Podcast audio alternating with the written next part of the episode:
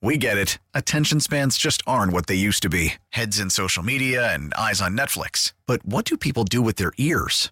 Well, for one, they're listening to audio. Americans spend 4.4 hours with audio every day. Oh, and you want the proof? Well, you just sat through this ad that's now approaching 30 seconds. What could you say to a potential customer in 30 seconds? Let Audacy put together a media plan tailor made for your unique marketing needs. Advertise with Audacy. Visit ads.audacy.com. Boy, we got an awful, awful lot of stuff to get into here with Michael Irvin. Thank you for joining us as always, man. Good to catch up with you. How, how what, what an insane week 15 we have had so far. Yeah, it was a great week, week 15. We had three games that ended with touchdowns, like walk-off touchdowns, and two of them were defensive games. It, it was an incredible week. But I still can't believe my Cowboys lost to the Jags. I'm just saying, you know, I'm, I'm just saying, that's, that's all I'm saying. So Ray and I were talking about what if we only asked you Trevor Lawrence questions the entire interview? Like, don't you like his hair? Don't you think those are cool uniforms? Don't you? but we're not going to do that to you, man. The holidays are coming. But that's, I mean, so what do you make though? Of the Cowboys losing in the fashion that they did to, let's face it, you know, not not the best Jacksonville team. team. Yeah, an awful team. Following up what was nearly a disastrous loss to the Houston Texans, why are the Cowboys trending in the wrong direction at the worst time for them to be doing that, in your opinion? Well, first of all, the Houston Texans, I think – we underestimate just how good they are. You see what they did with the Kansas City Chiefs. They took them to overtime also. So, you know, kudos to Lovie for having those guys play like they're playing. But but but the Cowboys, it feels like I felt like they were overlooking, you know what I'm saying, overlooking the Jags, thinking about that big game uh, against uh, the Philadelphia Eagles this Saturday, and not focusing on this business at hand. And, and, and you know, let me tell you, you have this kind of defense that the Cowboys have had, and you only have one sack in the last two games. It, it, it, that's falling short of what you're supposed to be, and especially since Anthony Brown has gone out on one corner, and you have uh, uh, the young guy over at corner that's just, I mean, he's just giving he's giving up too many plays. It's just the reality. You know, the weekend isn't over until Monday Night Football wraps up, obviously, but it's been kind of an interesting week that started with the 49ers looking very impressive with Brock Purdy on the road, getting it done up in Seattle. And obviously, Seattle's going in the wrong direction. But with the 49ers continuing to stay on their pace, even on a third string quarterback, with the development of Jalen Hurts' shoulder injury, which we're still trying to understand the severity of that, and I know the Eagles got to be very, very worried.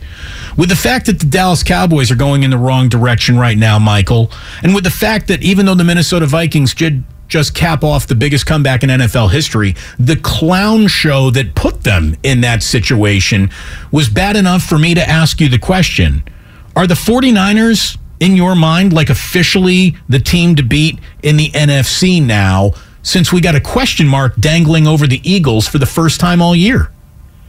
Well, I don't know if it's the first time all year because the Eagles went to a little spat where they, you know what I'm saying, had a lot of turnovers and, and had some struggles. Then they bounced back from that, but we saw some of the issues again this week. And I say to you, yes, right now, if you say right now who's playing the best ball in the NFC, you would have to say the 49ers after what they did to Tampa, after what they just did. You know what I'm saying? It, it, it was an incredible game. Let's just stop playing. That was an incredible game for Purdy.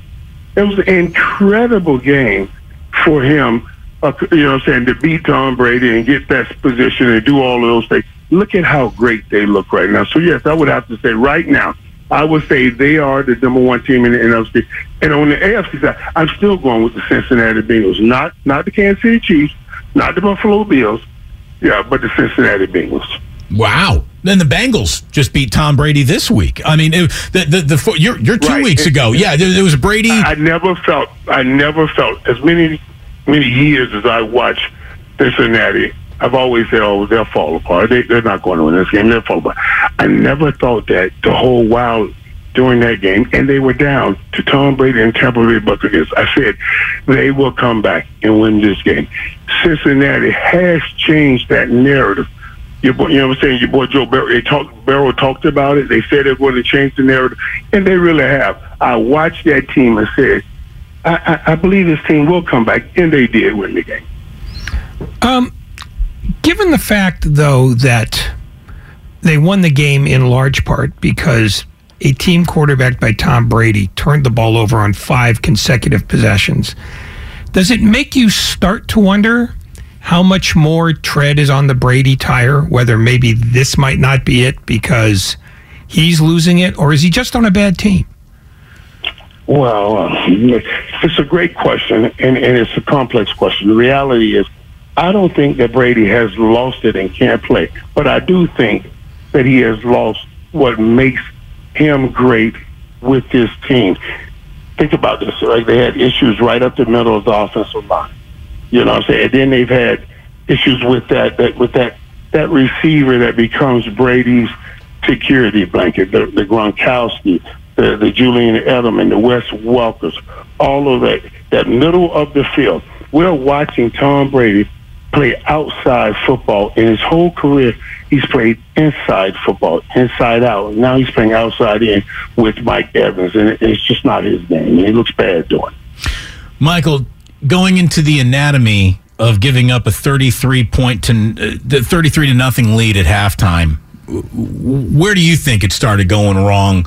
for the Colts? Was it the hiring of Jeff Saturday, the injury to Jonathan Taylor? I mean, it, it just uh, that's not supposed to happen. I mean, 1,548 1 and 1 is the historical NFL record for teams that carried a 30 point lead in a professional football game. That was uh, that was spectacular and glorious and inglorious all at the same time. Where do you think it went wrong for the Colts? And for me, for me, who's been talking about Kirk Cousins and all, you know what I'm saying, with, with, with and I'm just saying, with, with what they did, the comeback that they did, it was, insane. It, was, incredible.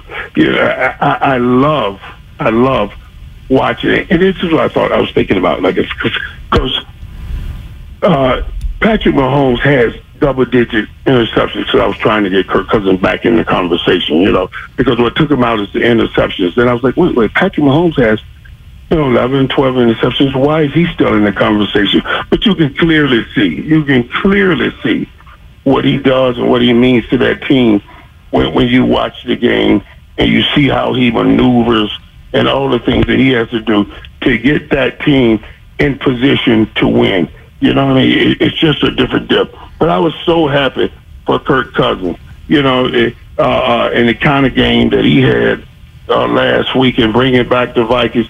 That was insane. That Saturday, that, that, that whole that whole treat of games, you know what I'm saying? Because I was there, I was in Minnesota at that game. That whole Saturday was an incredible Saturday. Well, maybe not that that middle game that Cleveland. Uh, yeah, we're not even going to ask you about that one today. yeah, yeah that, maybe, maybe that was a different game. That Cleveland, that Cleveland uh, Baltimore game was a different game. Um, you were talking about Mahomes' interceptions, and he, he does have eleven. Uh, Josh Allen's got eleven. Kirk Cousins has eleven. Dak Prescott's got 11, Joe Burrow has 10, and they're among the league leaders. Do you think that offenses are now less concerned about throwing interceptions than they used to be? Because when the best guys have the highest numbers, does it make you wonder if maybe offensive coordinators and head coaches aren't as concerned by that stat as they used to be? People go crazy when they see interceptions, but you have to understand it's not just the interceptions. It's where you threw the interceptions. When did you throw those interceptions? And the game has gone to the receivers. When I was playing, it was more the quarterback and the running back. You know what I'm saying? But now it's the quarterback and the receiver. That's why they're making 30, 30, they'll be making 35 million pretty soon. Mark Chase and all those guys are coming up. So, so that's where the game has gone. So yes, you're going to put the ball in harm's way a little bit more. But but as long as you don't make those crucial interceptions, those crucial interceptions, all interceptions do not cost the same. Some are less, uh, uh, you know what I'm saying, less painful. You're not in the red zone. It's not, uh, you know, it's not crucial time. It's not like what Dak did uh, the other day when when it's when we're in overtime and you, you throw a pick six. Those are crucial interceptions. So yeah, you don't want to throw them, but I do think they have less value than they did in the past. The Raiders ended a game that let's face it, when they're in a game and something like that happens, they're normally on the losing side of that. But they weren't. And it was the New England Patriots, a team that billed itself as the best prepared and smartest football team, thanks to the coach. No matter, you know, even, even when Brady left, it, no one was talking about boneheaded plays the way that we're talking about one of the singular boneheaded plays I've ever seen. I'm, I'm, I'm running out of things to see for the first time, Michael. I've, I've never seen a game end like that in my life. What did you think of the lateral interception returned for a touchdown? Yeah, I, you know what? I felt so bad for Jakobi Meyers. You know, I mean, first of all, you're on a team where that's exactly what we've given Bill Belichick credit for, for always preparing his team to the T to, to the last little letter. And to see that just highlights it because it, it was his team. But as he said, it, he just kind of had what I call like a, a brain fart. Now, listen, this is what I said. Now, why would you throw that ball back to Mac Jones? Now, if your quarterback was Justin Fields, if it was Justin Fields, you saw that run that Justin Fields made. You can throw that ball back to Justin Fields. You got a shot. I, I, I know you don't do that if the game is tied or if you're winning. You don't do that. But if he Justin Fields with that incredible run he made, I was like, okay, you can tried because he has a chance to win the game. But not, but not Mac Jones. That was, and I feel bad for him. I, I don't know if he'll ever live that down. It's like when I told Leon Lett on Thanksgiving when he went and touched that football. I said, big fella, every Thanksgiving they'll be talking about you for the rest of your life. You know what I'm saying? I don't know if he'll ever live that down watching that kind of play. Um, but when when you're looking at that play, I mean, it's obviously you know bizarre on bizarre, but as you're watching it, are you thinking about, oh my God, what's Rhamondre Stevenson thinking of? Oh my God, what's Jakobi Meyers thinking of? When two guys make plays that ill-advised, does it sort of become like a virus where the one guy does something really stupid and the second guy suddenly forgets the game situation? and repeats the error. Is that how that works?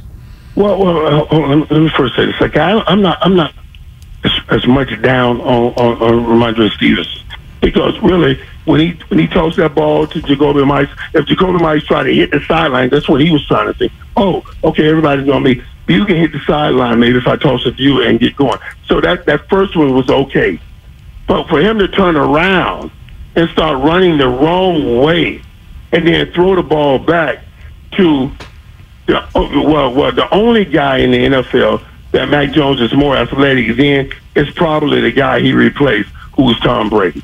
So, so, and neither one of them will ever win uh, best athlete award. They're just not going to do it. So, so you see what I'm saying? So that's where that would be. I don't even blame Rhamondre Stevenson because I, I thought also that Meyers could have just hit the sideline and just try. If if it works, it works. If it does, you go out of bounds and we go into overtime. But turning around and throwing that ball back there, that that, that was a brain fart.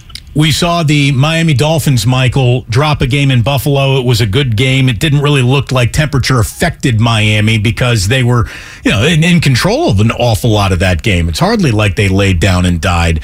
But the Dolphins are obviously not going in the same direction that they were early on in the year. I bring up all of that to ask you this question What is the coldest you've ever been on a football field? Listen, you know, it was interesting when I was watching that game. I, I was thinking about when I played in a game like that. And you know what it was? It was that game I just talked about. It was the Thanksgiving Day game. It was the only game that I've ever played in snow like that. Snow. And it was against Miami. So when I was watching, I was like, oh, this is insane. But watching it and seeing how Miami performed, because I thought there's no way Miami can go to Buffalo, or there's no way Miami can go to Kansas City if they had to. There's no way Miami can go to Cincinnati if they had to. But but but I thought they proved yes we can if we had to. We can go and win that game. Let me tell you guys something. Seriously, seriously, seriously. Did you see when Waddle caught that damn football and took off. When he, you know what I'm saying? When he hit that next gear, I was like, oh my God. I have eh, that kind of speed was insane and incredible. And then Tyreek Hill down the sideline.